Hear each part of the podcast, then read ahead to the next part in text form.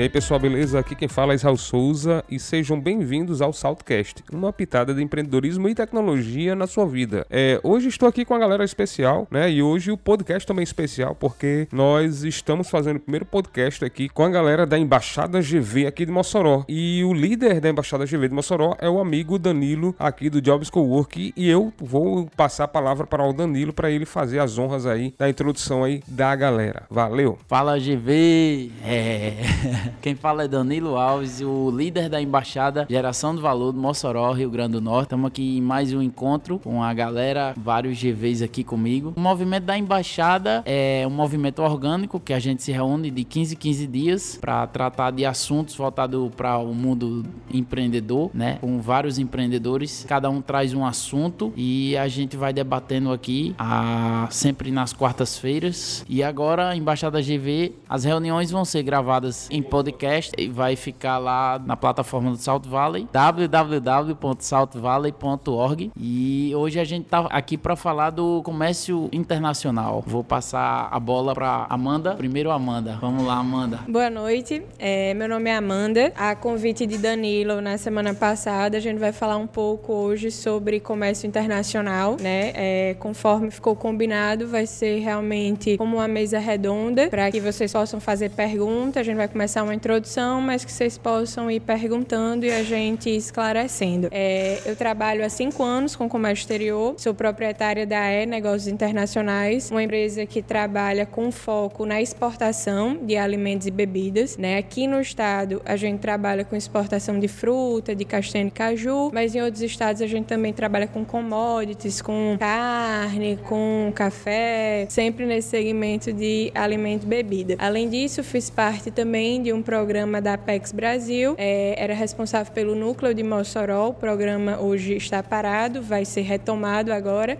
no segundo semestre, que é um programa de consultoria para as empresas de forma gratuita, onde a gente atende indústrias e, e, e também prestadores de serviço que tem um foco na exportação. Enfim, Érica trabalha com comércio é, internacional há mais de 16 anos, é despachante aduaneiro, já trabalhou em diversas indústrias indústrias, também na parte de alimentos e bebidas, mas ela tem um portfólio, um conhecimento maior também na parte de importação, né, trabalhando com importação da China, do Panamá, de tecido e de outros materiais. É, Felipe, formado em Relações Internacionais, também é um colaborador que mora em Mossoró, então fica acompanhando os embarques aqui em Mossoró e dando suporte em Mossoró. E a gente trabalha nessa área de, de comércio exterior. Então, falando um pouco mais sobre a negócios internacionais. É, o nosso foco é inserir o produto no cenário internacional. Então, é, os clientes contactam a empresa e a gente participa de eventos, de feira, de missão, onde a gente participa de rodadas de negócio para conseguir inserir esse produto é, no cenário externo. E a partir disso começa surgindo né, as problemáticas, que eu acho que é interessante hoje ser abordado. É a questão de, por exemplo, primeiro vamos iniciar com a pauta exportadora do estado do Rio Grande do Norte. Né? É, o estado do Rio Grande do Norte, se a gente pensar na pauta exportadora, é, ela se repete há décadas, não muda. Sempre é ali o melão, as frutas, frutas, principalmente o melão, a castanha, o sal, o camarão quando não está com problema, né? E a parte de minério sempre são os primeiros colocados na pauta de exportação. Então, se a gente pegar a pauta da década de 90, de 80, então a partir disso a gente consegue perceber que tem um lado positivo. O Rio Grande do Norte ele continua sendo competitivo todos os anos, né? Nesse segmento, porém tem um lado negativo que a gente não consegue se diversificar. A gente não consegue agregar valor, né, e conseguir transferir isso para o cenário internacional. Isso é um ponto de reflexão que a gente sempre traz, inclusive também conversando com Israel, ele falando da parte de embalagem, né? É, a gente sempre fala muito que é um ponto que a gente poderia trabalhar mais e principalmente também unindo com universidades. Hoje a gente teve uma reunião com a UERN falando um pouco disso, como é que a gente pode estar trabalhando. O Hackafruit foi um, um, um exemplo disso também, que foi realizado semana passada aqui. Tentar entender a necessidade do mercado e unir, porque muitas vezes também as universidades ela trabalha não com o pensamento do mercado, né? Tem um exemplo que a gente sempre utiliza é, de um professor de uma instituição que tem diversos é, atividades, ações bacanas, só que ele trabalha não com o que o mercado precisa. Ele trabalha, por exemplo, segmento para ovelhas, mas aquilo poderia ser aplicado para o boi, né? A gente é grande exportador é, de carne, de frango. Então, como é que a gente pode estar tá unindo? E o que é que podemos exportar? Podemos exportar tudo, né? Tudo tem mercado e muitas vezes quando a gente pensa em exportação, a gente também pensa que precisa ser um volume muito alto, mas não. A gente consegue é, compartilhar container tanto na exportação quanto na da importação e também tem mercados menores. Então, quando a gente participa de um evento desse, é, nem sempre são com empresas grandes. A gente representa também empresas de pequeno e médio porte, onde a gente é, consegue mapear e fazer um levantamento de redistribuidores, de supermercados, de importadores que ele não vai comprar em uma grande quantidade. Então, muitas vezes aqui, né, a gente ainda tem uma cultura que o comércio internacional é algo muito distante, é algo muito difícil, impossível, é só para o grande, não é. É muito mais fácil, na verdade, e tem também muitos benefícios, que daqui a pouco a gente fala um pouco disso. E falando mais de do que exportar, realmente é tudo. Por exemplo, é, leite de jumenta é muito comercializado na China e o valor é extremamente caro, né? O burro, carne de, de jumento, é muito comercializado na China e é muito, muito caro. Tem um, uma empresa que a gente atende aqui que ele já tirou o CIF, está nessa parte realmente de, de mais adaptações para exportação da carne e ele já está todo comprado para a China. E a gente estava conversando e ele falando um pouco mais do importador dele e ele me mostrando fotos e assim, os jumentos lá na China pareciam uns cavalos assim muito bem tratados, era uma coisa assim enorme mesmo, assim, quarteirões a, a empresa que só para essa parte de leite, de carne, de jumento, né? A gente também exporta aqui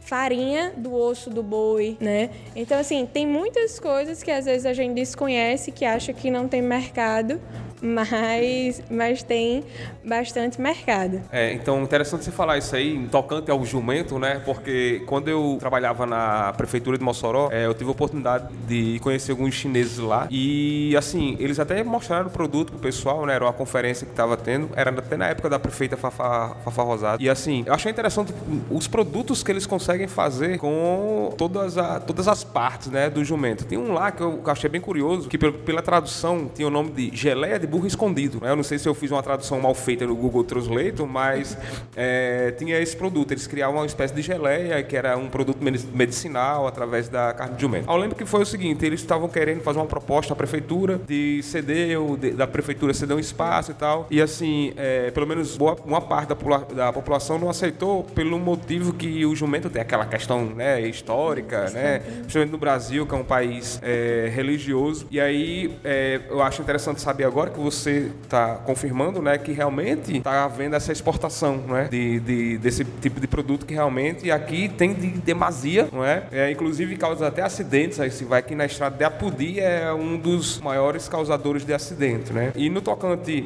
é, quando fa você falou de importação, você falou que é possível fazer importação através de, de microempreendedores, seriam assim. Então, eu estava montando uma cafeteria e eu queria fazer bem estilo Starbucks, né? E um dos grandes problemas que eu tive em montar essa cafeteria, que eu queria bem esse estilo, era comprar os copos de papel, né? Que aqui não é fácil e não é barato, na verdade. E na China tinha fábricas lá gigantescas que dava para comprar esses copos a questão de centavos. E aí eu não tinha conhecimento de como fazer essa importação, né? E aí sim, a grande pergunta que eu quero fazer agora é: é possível fazer uma espécie de importação como essa ou tem, eu, eu teria no caso que é, fazer sociedade ou me juntar com outras empresas, outras cafeterias para fazer uma, uma importação maior? Ou seja, é, existe uma quantidade mínima sei lá, do container, peso, algo desse tipo, para um microempreendedor poder trazer? Primeiro, falando do, da questão do jumento. Realmente teve essa ação, né, tentou aqui Mossoró, mas teve essa barreira, né, cultural e que essa empresa, inclusive, eles fizeram uma parceria recente com a Polícia Rodoviária Federal para tirar os jumentos exatamente dos acidentes, né? É, realmente recolher os jumentos, né, que estavam na BR para poder levar para eles, enfim, para fazer esse tipo de trabalho. E da importação, não, não tem uma quantidade mínima. Importação é tudo que entra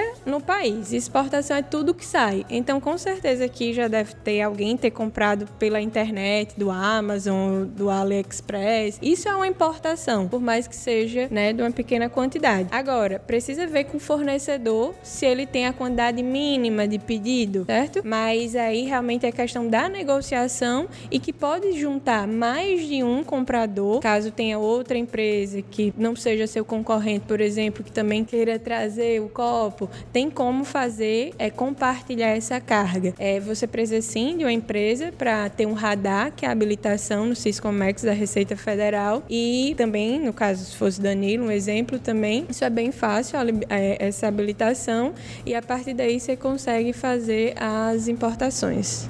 E aí, Flávio Augusto, para que chegue até você, cara. Adeilson Miguel, eu sou empreendedor também, trabalho no mercado de manutenção de dispositivos eletrônicos, também trabalho com educação empreendedora, gestão estratégica. E minha pergunta é o seguinte: há algum tempo atrás eu quis comprar uma máquina para produzir capinhas celulares, né? E aí fiz algumas pesquisas, encontrei na internet né, algumas máquinas, mas depois fui pesquisar e vi que não era máquina viável para mim. Apesar de manutenção, alguns acessórios que eu não ia conseguir tão facilmente aqui e acabei desistindo porque era um vendedor brasileiro. Né? E aí minha pergunta é, se esse trabalho que vocês fazem também se aplica à aquisição dessas máquinas, tipo, se eu como microempreendedor chegar para você e falar, olha, eu quero uma, essa máquina aqui, você cuida da documentação, entendeu? Como é que funciona o, o processo de compra e como é que funciona a relação financeira entre quem quer comprar e você que vai cuidar da compra? Né? Minha pergunta é essa. Sim, a gente faz esse trabalho. Na importação, a gente faz. Primeiro, a gente vai entender melhor qual é o tipo de máquina. A gente precisa saber a NCM, que é aquela nomenclatura comum do Mercosul, né? Que vem na nota fiscal, aquela numeração. Que essa numeração no mercado internacional é o SH, o Sistema Harmônico. E a partir disso, a gente consegue, né, cotar e ver com fornecedores diferente, qual seria o valor e fazer o estudo de viabilidade para saber com os impostos, com o frete, com toda essa parte por quanto chegaria essa mercadoria entregue no seu, no seu, na sua empresa. E a gente faz também, a gente tem um parceiro na China que faz essa parte se necessitar de uma inspeção, caso você não conheça. Se você já conhecer, tudo bem. Mas se você não conhecer, é, ela pode fazer a inspeção antes da mercadoria para saber se é realmente a que você está é, tá comprando e também para ver a idoneidade da empresa, se é realmente uma empresa é séria, se é exportadora, sim, tem como fazer todo esse tipo de trabalho. Precisa do radar também para fazer a importação. Olá, me chamo Gameleira, eu sou engenheiro civil há três anos, tenho pós-graduação na área de civil, agora estou cursando engenharia de produção, concluindo é, MBA em gestão empresarial, quero começar tanto a importar como exportar, tenho muito interesse em é, pegar esse mercado, tanto para construção civil como para outras áreas também. Nos últimos tempos eu vi em relação ao Alibaba, que é um dos maiores sites varejistas que existe. Então, em relação a você ter esse contato diretamente com aquele produtor, você falou em relação à quantidade quantidade mínima, você pode fazer essa interação com, com aquele produtor, tudo bem. Quando você fecha a compra, dentro das minhas pesquisas eu vi que você pode fazer auditoria. Vocês trabalham tipo com auditoria ou essa auditoria vocês também podem promover é, para procurar parceiros para pegar esses auditores e realmente ir lá na China, porque hoje o grande preconceito em relação principalmente ao mercado chinês em relação a justamente essa confiança com, com o seu fornecedor. Então eu queria que você desenvolve, é, explicasse um pouco melhor como funciona essa auditoria auditoria, como você pode pegar essas auditorias, como pegar auditores confiáveis. Isso, é, é a parte de inspeção, né? Para inspecionar a carga. Pergunta. Sim, a gente faz. É, a gente tem esse parceiro que tem escritório na China, que faz tanto a parte de inspeção da carga, para antes de ser embarcado, realmente analisar a quantidade que você né, quis comprar, se estava lá, se está tudo ok. Agora a gente sempre fala, é, quem vai saber realmente do produto, ele vai ver se a quantidade está ok, se é o produto produto foi comprado, se tá lá. Mas se é aquela qualidade que você pediu, é, não tem como ver realmente, porque quem entende mais é o, o importador. Mas sim, faz a parte de inspeção da mercadoria antes do embarque também para ver se a empresa é idônea. Aí eu sou o Felipe, da Negócios Internacionais, e a gente sempre cita o caso do pneu. É, se eu for lá ver pneu, eu não vou saber muita diferença. Vai, vai ser quase tudo igual para mim. Agora, quem trabalha com pneu vai. Ah, esse pneu aqui é bom. Esse pneu aqui no Brasil dá certo. Esse pneu lá em Mossoró vai chegar a tantos reais, vai vender muito. Então, assim, nada como você, do seu negócio, ver, identificar, atestar a qualidade. Vocês estão especificando em relação ao recebimento da carga. Agora, eu, minha pergunta é em relação à confiabilidade do fabricante. Se realmente existe Justamente, eles também vão à fábrica, eles verificam se a empresa realmente existe, se é uma empresa exportadora, se é uma empresa idônea.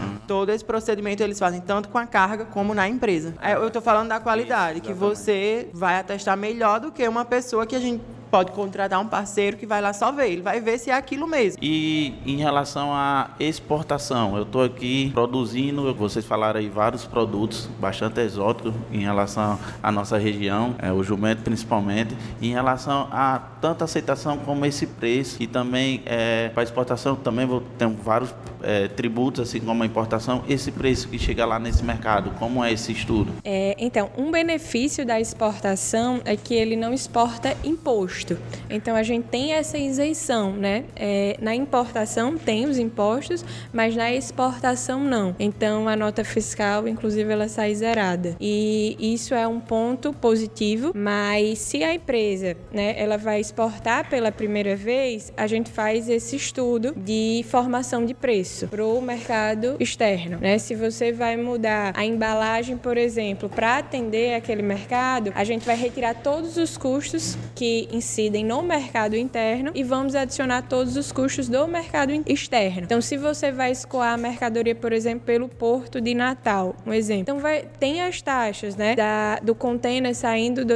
da sua empresa até o porto. A gente vai ver, fazer o levantamento do frete terrestre. Vão ter as taxas do porto, vão ter as taxas do armador, que é a empresa do navio. Então, a gente vai fazer esse levantamento antes e vai é, compor o preço preço. E no mercado externo, é, falamos dos incoterms, né? Os incoterms de 2010. Então, existe mais de 10, mas a gente sempre fala principalmente em dois ou três, que é o FOB, que é a partir do o valor a partir do colocado no navio, né, free on board. Então, todo aquele custo e responsabilidade do produto é do exportador no FOB até entrar dentro do navio. Depois, é o CIF é você entregando até o porto de destino. Então, aquela responsabilidade também é sua. Se o navio afundar, por exemplo, então o CIF tem que contratar, né, o frete, porque a responsabilidade é sua. O FOB não. Quem vai contratar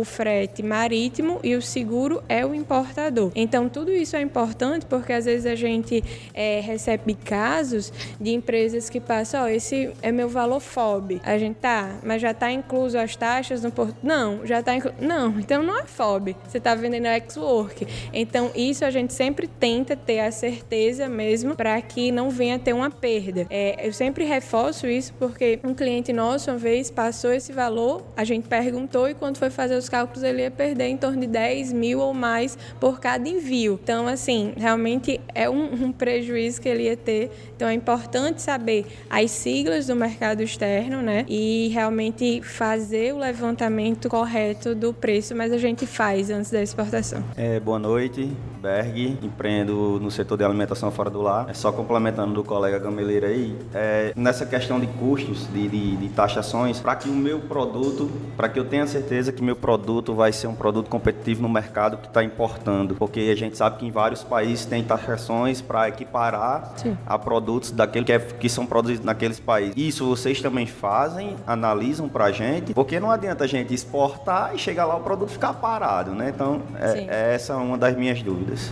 Sim, a gente também faz essa parte para analisar qual seria, é, para analisar a viabilidade. E também a gente, como sempre está participando de feiras, a gente sempre recebe muita demanda, né? E sempre na área de alimentos e bebidas na exportação. E a partir disso, é, a gente consegue também entender e analisar um pouco mais o mercado. E é algo que a gente sempre tenta reforçar. Por exemplo, é, para países mais desenvolvidos, existe uma certa resistência em importar produtos com maior valor.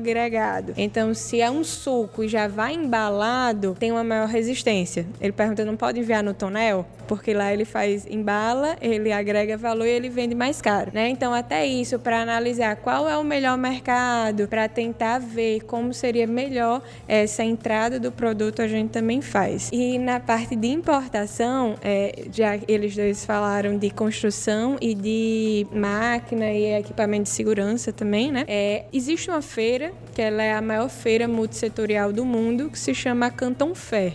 A Canton Fair ela acontece na China, em Cantão. E essa feira, ela abrange vários segmentos, são mais de 25 mil expositores. Essa feira é focada em realmente o empresário que vai, ele vai para importar. E na primeira fase da feira, né, ela acontece na primavera e no outono, na primavera em abril, no outono e outubro, todos os anos. E na primeira fase dessa feira tem produtos exatamente de material de construção, é, equipamento de segurança, software, é, que mais? decoração, iluminação, maquinário, veículo, energias renováveis, isso.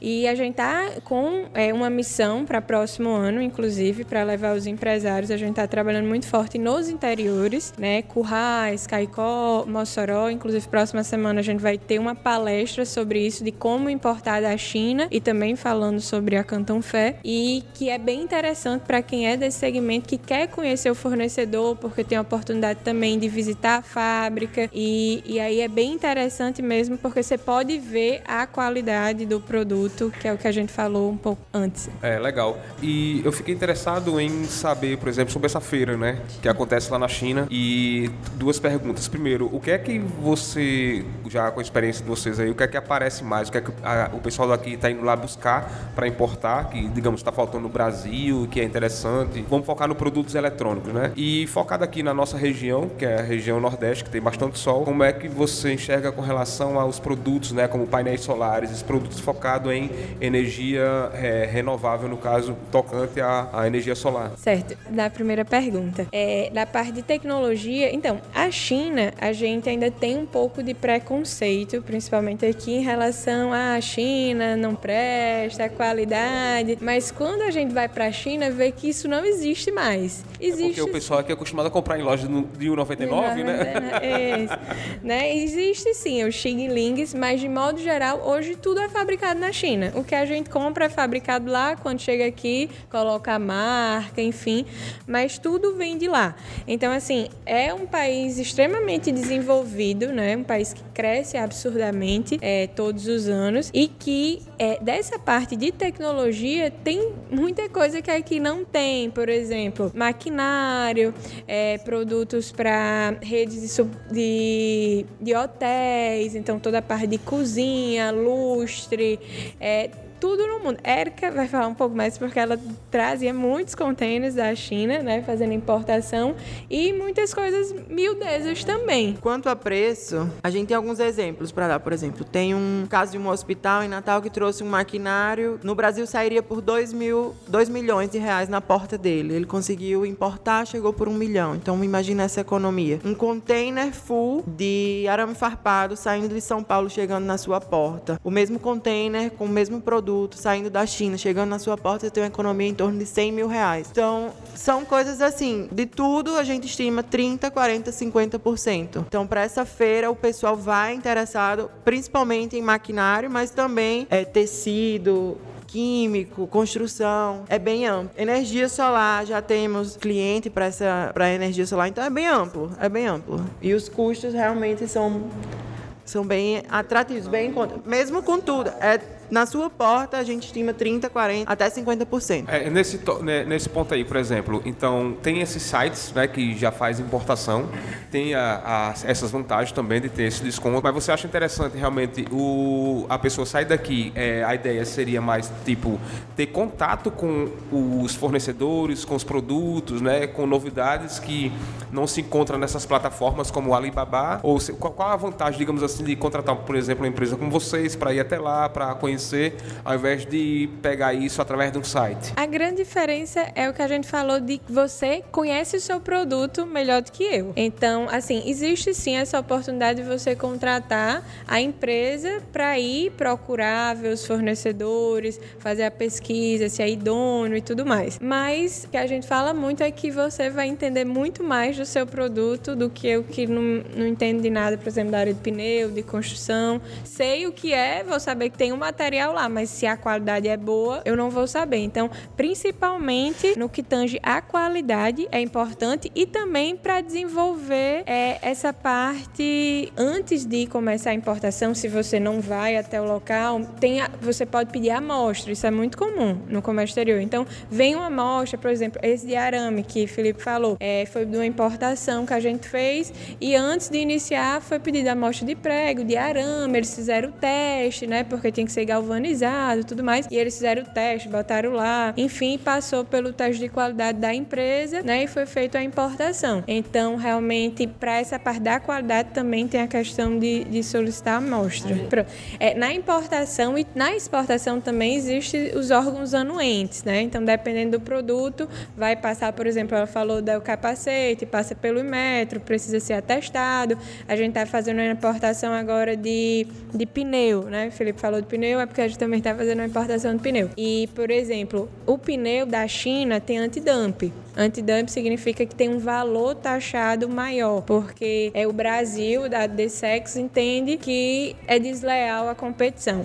Porém, existem alguns pneus que não têm antidump. Então, a gente fez uma seleção dos pneus, aquele aro, toda aquela questão que não tinha o antidump, para que ele pudesse trazer e não ser taxado num valor maior. E mesmo assim, ainda vai ter uma redução de em torno de 40% entregando aqui. Aí sim, passa, por exemplo, e o órgão anuente dele é DSEX e IMED. Então, na DSEX existe um preço mínimo que o DSEX limita. A gente tem mais ou menos uma média, sabe, de quanto é esse preço mínimo. E aí a documentação é precisa ter aquele valor mínimo, porque senão o Brasil não aceita. Então, sim, tem todo um estudo que é feito antes, mas mesmo assim existe um, um desconto bom. Boa noite, me chamo Diego, trabalho no ramo alimentício. É, tenho uma gelateria que trabalhamos com produtos italianos é, que são importados, tanto os equipamentos quanto os insumos. Porém, a gente não tem como fazer uma importação direta porque existe a representação das empresas aqui no Brasil. Então, eu queria saber se faz parte do escopo do trabalho de vocês, se eu quiser, se a nossa empresa quiser que vocês façam uma prospecção de clientes, clientes não, desculpa, de fornecedores na China uhum. de equipamentos da mesma linha, similares ao que a gente utiliza aqui. A gente tem em torno de uns seis equipamentos italianos e como você bem falou, hoje o mercado chinês, o produto chinês ganhou confiança no mercado, né?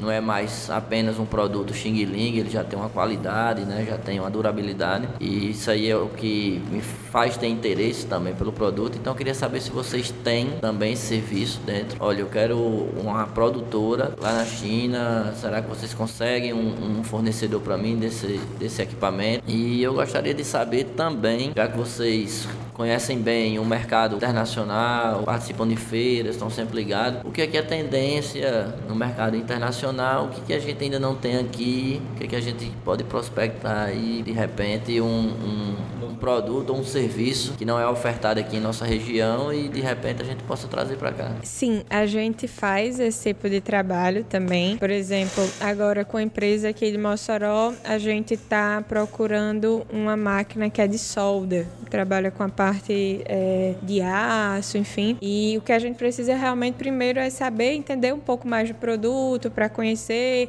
a NCM, né, que é o, o, a numeração, para que a partir daí a gente comece a pesquisar, na verdade, os fornecedores, fazer esse levantamento, ter a inspeção, se for o caso, fazer o estudo de viabilidade para ver quanto é que chega no Brasil. Sim, a gente faz toda essa parte. E de tendências, né?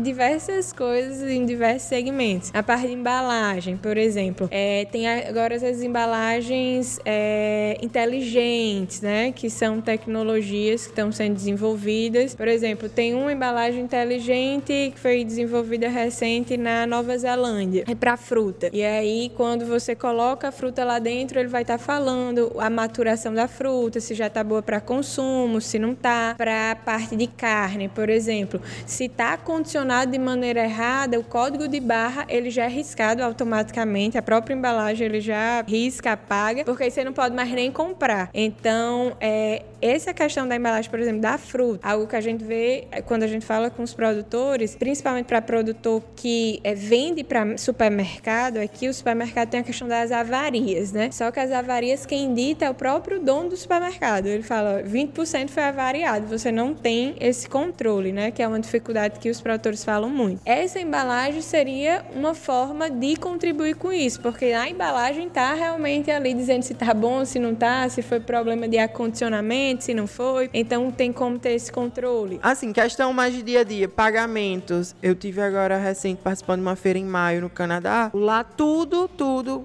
em relação a cartão de crédito é nesses tocando, tipo, é, contactless, né? Só encostar relógio, tem máquinas lá, não recebe dinheiro, não recebe cartão, você inserindo, é só encostando. E, então, então, assim. Que, só interrompendo, é, na China tem muito, por exemplo, pagamento via WeChat, né? Que é o, que é... o, o análogo ao WhatsApp, né? Uhum. Que usam lá. E aí, é, eles também fornecem esse tipo de tecnologia para ser exportado ou como é? Sim, sim. Eles fazem todo esse trabalho de, de exportação de softwares, todo, tudo isso também é, é exportável. Bom, Berg, novamente aqui, é, voltar um pouquinho para as exportações, que é, interessa também. Dentro dessa matriz que você falou, daqui do Rio Grande do Norte principalmente, minério, sal, fruta, né? O que vocês veem como perspectiva para é, diminuir essa dependência dessa matriz atual? Da é, exportação, se tem né? alguma coisa que vocês veem a curto prazo que já, que já dê para exportar e depois ganhar volume nisso daí, para diminuir um pouco essa dependência do sal, do, do minério e, e da fruticultura? A gente tem algumas empresas aqui no estado, principalmente em Mossoró, que tem possibilidades boas de exportar e algumas até já exportam. Então a gente sempre tem uma demanda grande. Temperos, tem aqui em Mossoró tem algumas fábricas de tempero. É, sabão, temos algumas de sabão. É, açaí, tem açaí, pão de alho, tapioca. Então existem alguns produtos que já têm um processo básico de industrialização, digamos assim, e que conseguem exportar. Então, acho que o caminho é esse: você fazer um produto industrializado com algum valor agregado, você conseguir exportar. A gente trabalhou um tempo com uma tapioca que era novidade, tipo, é, de micro-ondas. Colocava no micro-ondas um minuto e vinte e saía ela pronta, você recheava como queria. E isso aí teve um sucesso muito grande fora. Tipo, as pessoas despertavam interesse, porque não tem, não tem. É prático, é, é saudável, então tem, tem esse caminho a ser percorrido. Também na parte de tecnologia, né? Aqui em Mossoró tem uma empresa também que trabalha com tecnologia para a parte de petróleo, que já exportou uma época para a Colômbia e a gente está fazendo novos estudos para tentar é, exportação para a Austrália, para Nova Zelândia, né? Estudo de mercado. E também existe as demandas que às vezes a gente não consegue nem atender. Por exemplo, pé de galinha. É diamante quem tem pé de galinha para exportação. É, na China consome todo pé de galinha, para Índia também. É muito, muito exportado, né? A asa da galinha, mas principalmente o pé, quem tem é, é ouro. E assim, Existe também, por exemplo, a demanda existia para Singapura, por exemplo, de ovo. Só que é, para pronto, galinha, carne, ovo, precisa passar pelo ministério, né? Precisa ter aprovado, né? Pelo CIF e tudo mais. Desculpa, passar pelo ministério aqui na saída e da lá quando chega, como é que é, como é que é feito esse processo? Tipo, eu, eu tenho uma granja e quero exportar pé de galinha. É, eu preciso mandar meu produto para lá para poder ser inspecionado. Vocês fazem esse trabalho de, de ligação até os ministérios dos países receptores? O pé de galinha específico, né? Essa parte de origem animal precisa passar pelo Ministério da Agricultura. Ele precisa ter o CIF, né? Que é o selo é, de inspeção federal. E aí, nesse caso, por exemplo, para a galinha precisa ter os, os dois países, aí é questão realmente de governo e governo, eles precisam ter um acordo né, sanitário para essa exportação. Hoje, o Brasil ele tem um acordo sanitário com a China, com a Índia, com a Indonésia, enfim, com vários países para exportação de frango, né? E aí entra o pé e tudo mais. E vamos supor, já tem um acordo, você tem a sua fábrica. Precisa vir uma auditoria da China, entendeu? Faz essa inspeção e você tá habilitado para exportar para a China. Hoje em mesmo, dia, mesmo os países já tendo o acordo, ainda tem que ter essa mesmo inspeção. país- tem.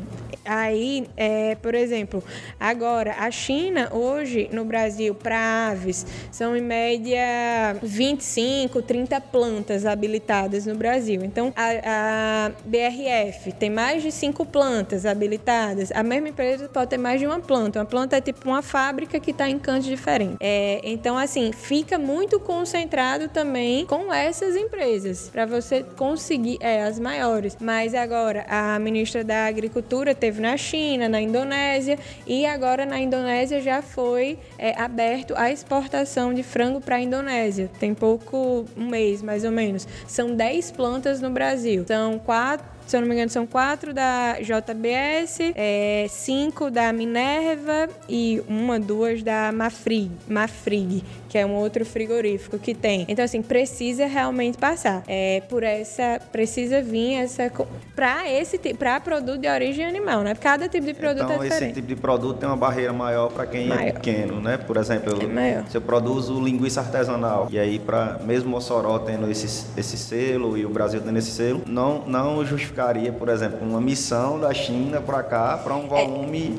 Quando Pequeno, eles, é isso? quando eles vêm, né, é, eles vêm para fazer várias visitas. Eles não visitam, eles visitam vários. Às vezes eles visitam 80, 100 e aprova 30, 40, sabe? Então, assim, realmente depende. Por exemplo, na questão do ovo, né, para Singapura. Singapura é constituído chinês, indiano e malasiano, né, a população de Singapura. E chinês come muito ovo. Come vários ovos por dia. Então, uma média de seis ovos ou mais por dia. E Singapura tem uma demanda muito forte para ovo, né? A embaixada brasileira em Singapura, todas as embaixadas elas estão ali exatamente recebendo, né, para que elas possam estar analisando e vendo viabilidade de negócio do Brasil para lá. E a embaixada viu essa demanda, é, eles queriam comprar porque hoje eles compram tudo ali da Indonésia principalmente, mas um dia que tiver uma praga, alguma coisa, e aí vai comprar de onde? Então eles queriam abrir mercado com o Brasil e assim, o ministério aqui não criou forças para realmente habilitar essas empresas. Então a gente ainda tentou criar com os empresários e tudo mais, mas enfim, no final não deu certo. Mas acontece muito isso também. Tem a possibilidade, tem negócio, tem como fazer, né? É, Érica estava nessa reunião lá embaixada e eles falaram: a gente já está cansado, a gente está aqui ah, demandando.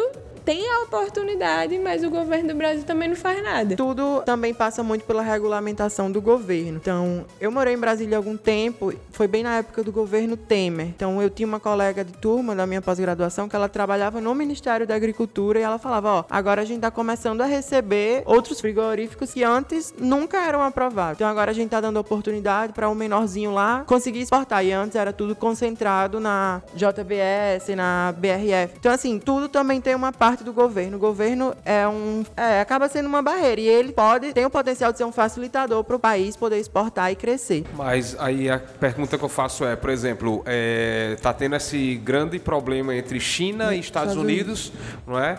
É, Com essa guerra econômica aí, essa guerra comercial. E aí você acha que seria agora a oportunidade do Beneficia governo? muito o governo- Brasil. Isso, o governo brasileiro agora abrir os olhos. Opa, tem uma brecha aqui pra gente começar realmente a trazer Isso. essa galera. Beneficia muito, muito. Essa guerra, só o Brasil tende a, a ganhar com essa guerra, principalmente porque, por exemplo, nessa parte, né, de, de frango, de carne, os produtos mais de maior qualidade na China que eles compram é de sabor é o do Brasil e dos Estados Unidos. Então, com essa guerra, eles não estão comprando os Estados Unidos, eles estão comprando o Brasil. Então, assim, tá faltando produto para ser enviado para lá.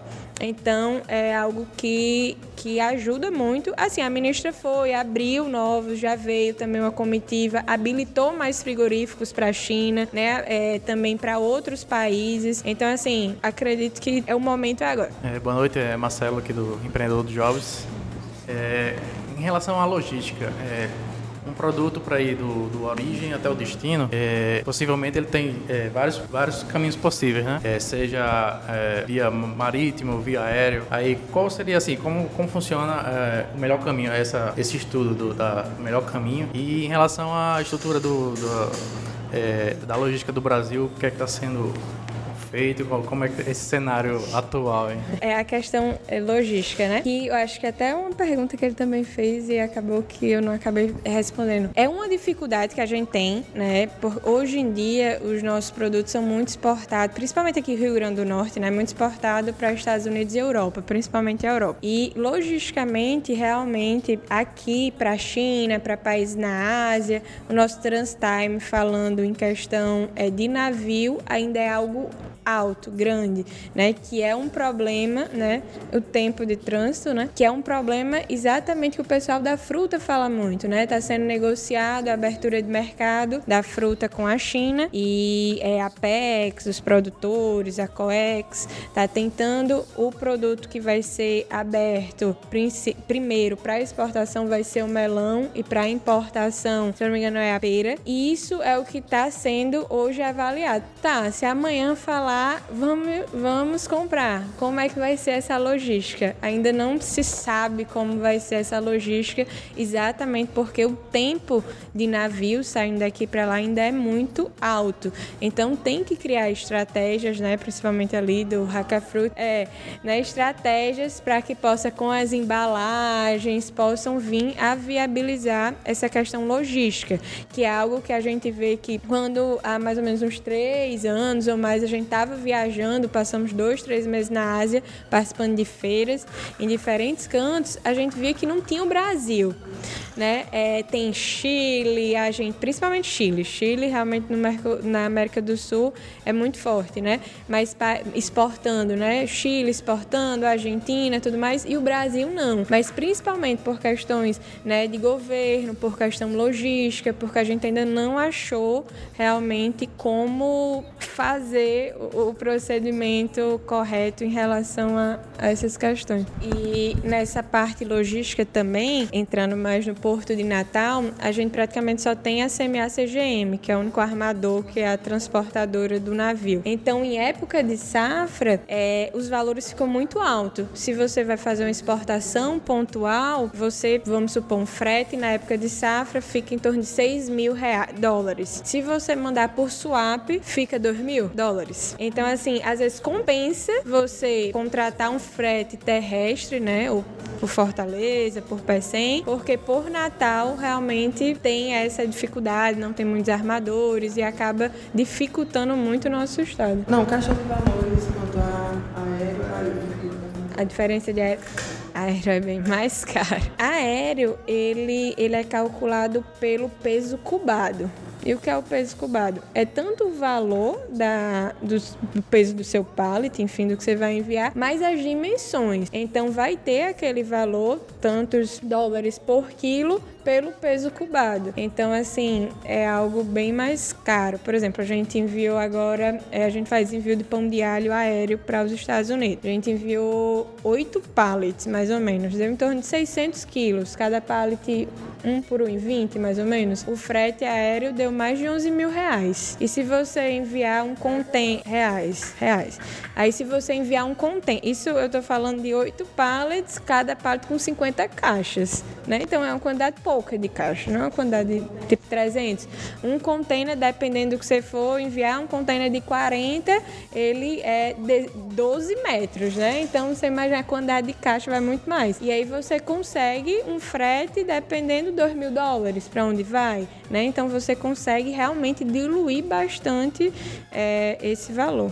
Agora eu fiquei bem curioso, é pão de alho que tá sendo Pão de alho. Mas pão mesmo, tipo pão, Pão francês com alho. Pão de alho, Pra é. chegar lá pra assar. É, mesmo, tem ele, tem esse ele tipo é demanda. congelado, é, congelado.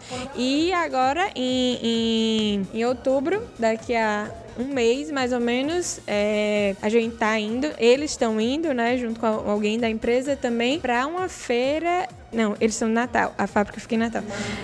É, em São Gonçalo, na verdade. É, eles estão indo para a China porque recebeu a demanda da China. Então, estão vários empresários lá curiosos. Inclusive, vão pagar o frete aéreo, tudo assim, porque a gente quer conhecer e a gente gosta muito de alho e eles estão bancando tudo para que vá lá apresentar o pão de alho. É, Diego novamente. Como assim, eu busco sempre essa questão de tendência para tentar se antecipar um pouco a- as coisas. E vocês já fizeram transações do tipo com criptomoeda entre clientes e, e também o que é que vocês estão sentindo com relação a isso? Está crescendo esse movimento? É, realmente tá, a criptomoeda está ganhando a confiança do mercado internacional entre os países e tudo. Queria entender um pouco só nessa questão que se realmente a criptomoeda está se firmando nesse tipo de negociação. Ó, a gente faz transação não com criptomoeda, mas com aplicativos, né, para não usar banco, para que é, a gente não perca tanto durante as transações. E da parte da criptomoeda, sim. É, recente, por exemplo, nos Estados Unidos, estava tendo um fórum em relação a isso, sobre criptomoeda, sobre criação de uma nova moeda para ser frente ao dólar, como foi colocado. Está sendo bem discutido, principalmente nos Estados Unidos. A gente teve contato com algumas pessoas que estavam indo para esses fóruns, a gente conversou um pouco, mas realmente eu não, não vou saber detalhar muito, mas que sim, no- principalmente nos Estados Unidos, é que eu sei assim que existe muito fórum, existe muitos empresários. A gente teve contatos com empresários que participaram, falaram de uma criação de uma nova moeda que queriam, né, frente ao dólar. Isso é pensado sim. E na China muito utilizado, é raro essa questão da nota, né, tudo pagando ali no QR Code, né, nas embalagens, é, toda essa parte mais tecnológica que eles trabalham bem. É, tem o Facebook aí, né, que tá lançando também a sua criptomoeda, que no caso é o Libra, né? Tem a Libra, é o Libra do Facebook, e aí tá esse grande hype. É uma, uma- a diferença da, do Libra com relação às outras criptomoedas é porque eles vão ter uma espécie de respaldo dos bancos, entendeu? Então aí vai ter que realmente haver um estudo, né? Porque a ideia de uma criptomoeda é ser uma espécie de, entre aspas, né, um comércio livre. Mas o e uma base da moeda também é quem usa, né? Então, como o Facebook ele tem uma base de usuários gigantesca, né? Então tá se estudando aí. Inclusive vai ser lançado no final do ano, né? Então acho que esses mercados deveriam começar a acompanhar isso para ver se se a tendência Facebook ou Libra vai vai pegar. Bem, pessoal, a Embaixada Geração de Valor é isso aqui, é, gerando sempre conhecimento, fomentando negócios, network, né? E fica aí o contato do pessoal. Quero agradecer a Amanda, Érica e Felipe. Muito obrigado pela participação. Daqui a 15 dias, como eu falei, vai ter outros encontros. É, sempre com um tema novo pra gente debater. E é isso. Vou passar aí pra Amanda pra ela falar, deixar o contato dela e fica aí na nossa rede de contato. Pronto, é, a gente agradece, né? Agradece também vocês pelas perguntas. Meu contato é 84 DDD 99997 7734. Repetindo, 84 DDD 99997 7734. É www.aenegociosinternacionais.com. Valeu, GV!